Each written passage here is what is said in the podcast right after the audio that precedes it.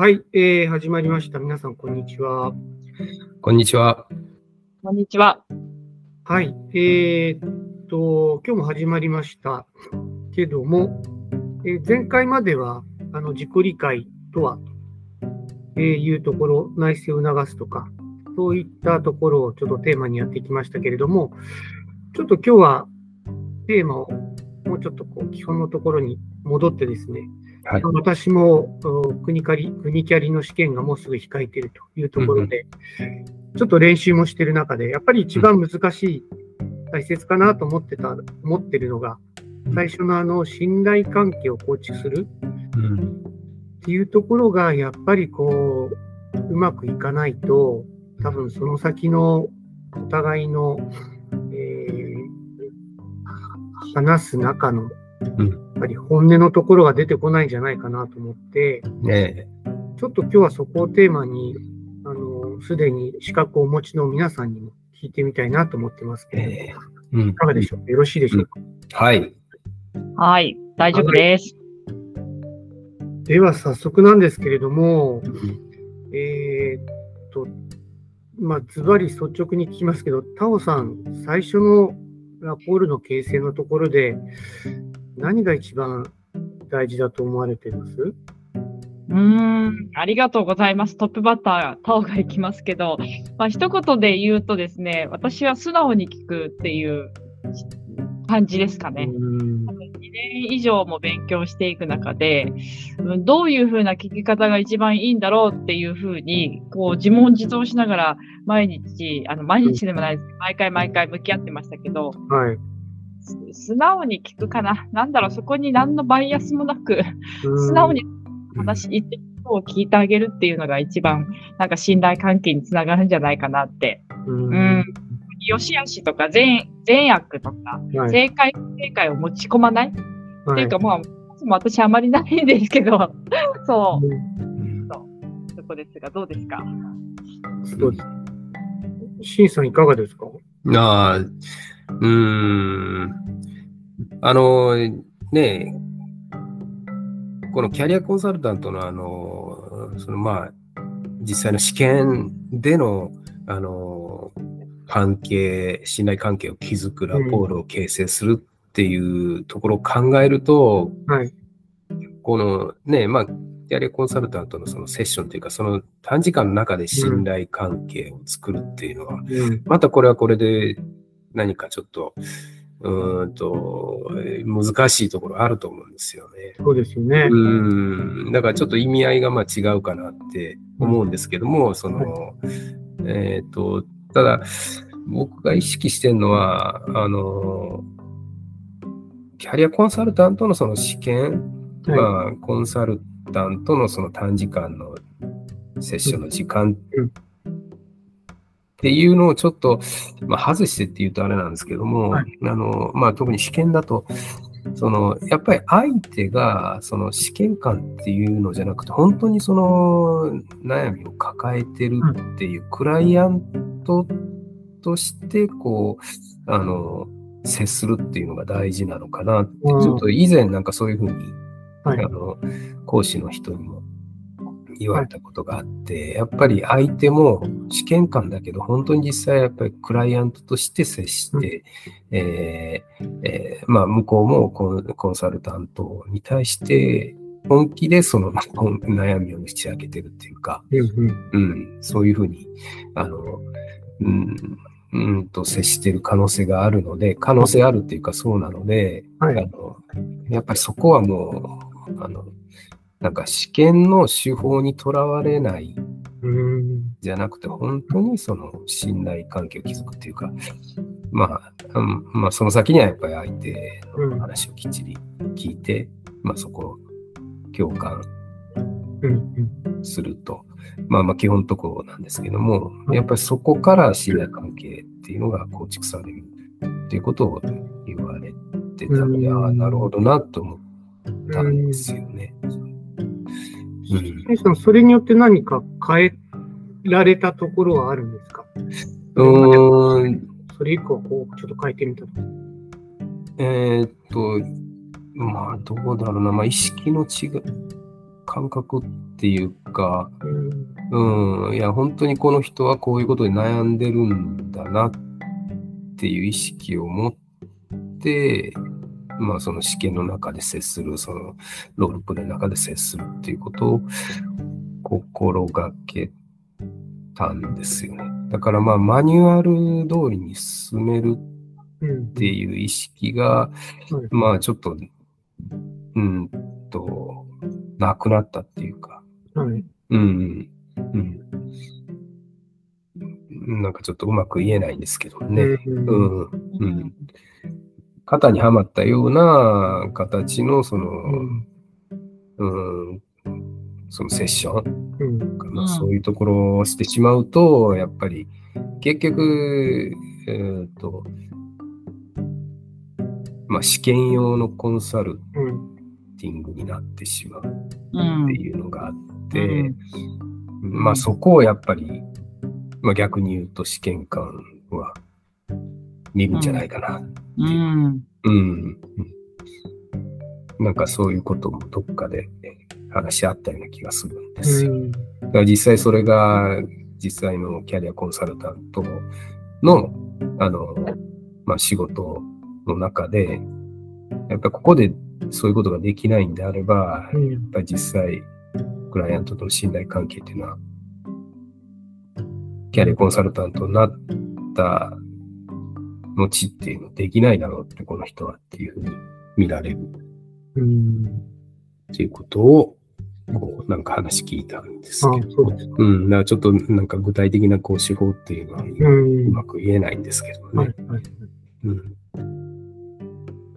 タオさん、なんかそこら辺は違いってあるもんなんですか？試験、試験用の信頼関係の構築の仕方と、でも実際は今、今、シンさんがおっしゃったように、でもそこは本当のクライアントだと思って接しているのか。これは、タオさんはなんか違いってあるんですか？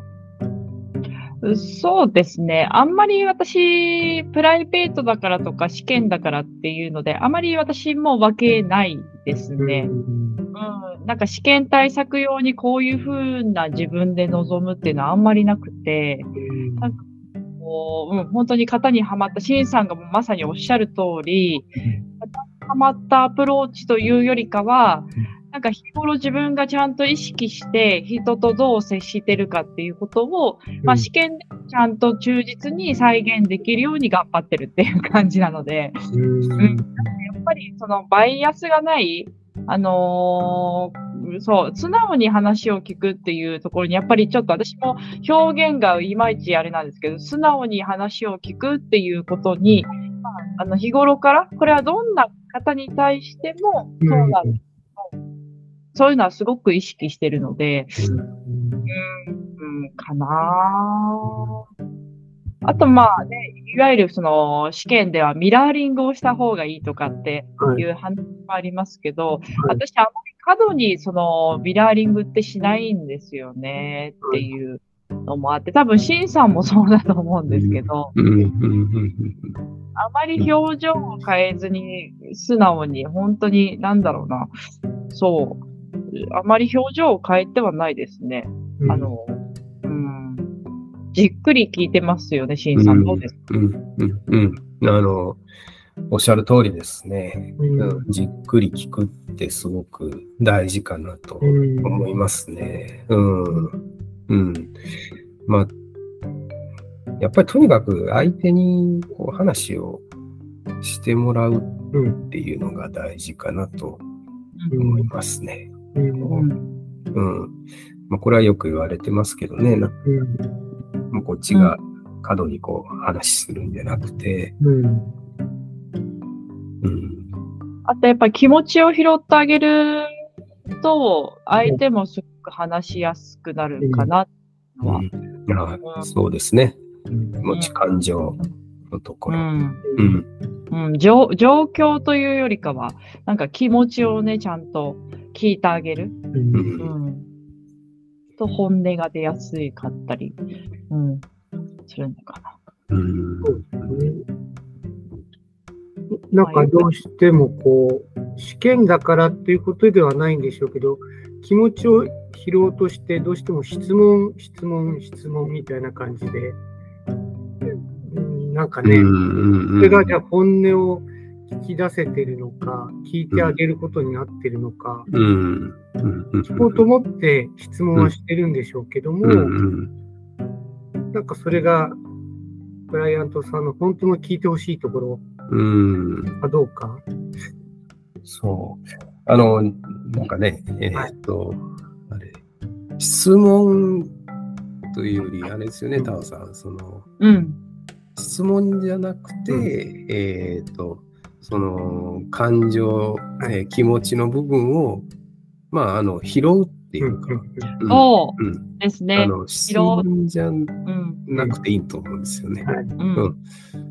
だから、えーっと、どうだろうな、なんか、それこそ、ほら、書き出すっていうね、自分を知るっていう、書き出す手段がいいよって最後、前回お話し合った通り、ね、あの、明確にする、表現をしてもらう。だから気持ちをこう表表現してもらう。本人の言葉からこう、こういう気持ちだったっていうのをこう、表に出してもらうっていうはい。感じですよね、きっと。うんうんうんまあだから、いや、困ってるんですって、まあ、クライアントが言ったら、うん。あ困ってる。まあ、それだけでよかったりするんですよ。うーん。うん。うん、それはどんな感じですそうそうかとかね、まあうんもしちょっとその後に続かないとすれば、うん。でもちょっとやっぱ間間をね、そうやって審査のように困ってる。で、こううんじっくり間を持って、ううんん、本人が答えやすい環境そうとそうそうそうう。ん。うん。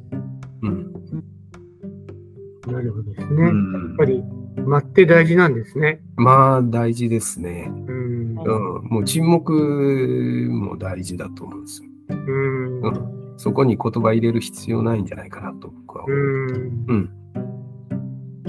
なんかそこが、ちょっと僕の場合だと間があると、そこも試験官としてええ慣れてるのかなと思って、何か言葉を発しないといけないと思う部分があるんですよね。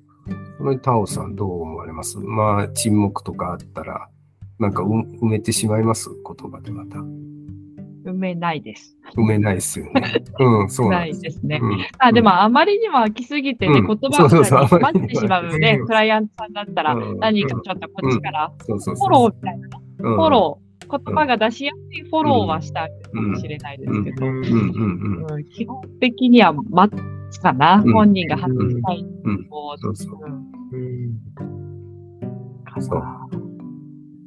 こっちも喋りたいけど、多分向こうもまたその沈黙があったらうん、喋りたい、喋らないといけないっていうふうになるん。で、それだったら向こうに喋らした方が絶対いいと思うん。ですよ。うんうんちょっと間が出ちゃったら、もうい、あの、今までの話の振り返りを入れて、もう一回整理してあげる。うんそうすると本人がまた次の、あの、もう、そう、プレイバックしていく、なんつうのかな、振り返って、あ、うんそっかそっか、うちこうだった、こうだったって言ったら、また次のなんか思いとか感情が出てくるのかな。うん。理解ってあげるね。うんうん。うんなるほどですね。うんよくね、そのクライアント役のタイプによってはよく話してくれる人とか、うんあちょっと沈黙しがちなタイプだったりとか、はい。ね、聞きますよね。うんだからよく話してくれる人だとなんかこうやりやすかったとか、うん。うん。沈黙されちゃう人はこう、とっつきにくかったとか、うんなんかね、そのタイプによってこう変えちゃったりうんするのも実は良くないんでしょうね。うんうんうん多分ね、あの、プロの相談者なので、試験官は、はい。あの、あの、相手方もすごく素直に、に話してるんだと思うんですよね。はい。だから多分沈黙になるってことは話したくない状況になっちゃってるから、はい。それこそ信頼関係っていうところが、うん。あの、うまく構築できてない証拠なのかもしれない。です。ああ、なるほどね。やっぱり質問攻めとかされちゃうと、なうんなん。か、素直な相談者も、こう、なんで、なんか自分の気持ちが置いてきぼりにされて、どんどんどんどん進んでいっちゃうことへの抵抗はあるから、私も逆のロープレで素直な相談者役をあのやったことあるんですけど、はい。話しなかったですもん。うーん。うん。ね、ポンタさんは、その、初めのラポール形成がうまくいかないっていうふうに思われる、その理由っていうか、どっからそういうふうなんか、あの、出てきたんですか？ね。あのですね、やっぱり今まで、まあ、1回、2回かな、そのうんうん面接試験を受けてるんですけども、まあなんかこう、えっ、と、悩まれてる、自分としては悩まれてる原因とか思いを聞こうと思って、いろいろこう、深掘りしていってみたうり、ん、あの、まずそこを知ろうとしているつもりだったのが、さっきタオさん言われたみたいに、もしかしたらクライアントさんの本当の相談したいところを置いてけぼりにしてしまってたのかなっていうのが、ちょっとこう、練習してる中で思ったうん、うりして、ん、あとは、どんどんどんどんこう、いろいろ教えてもらおうと思って聞くんですけども、なんか堂々巡りになっちゃって、うん。う。うん。ん、うん。本当の悩んでるところ、あ聞けてないなって思ったこともあったので、やうん、うん、うん。っぱりそこが一番難しいなと思って、ちょっとう今日ん、言ってみたいと思ったんですけどね。うん、うん、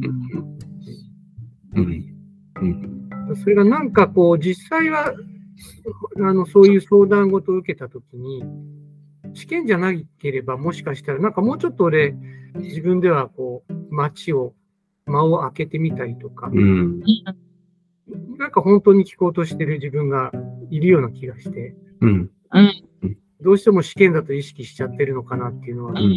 なんか思うんですよね。そこがちょっと、うん、うん、悩んでる、苦労してるとこかなとう。ん、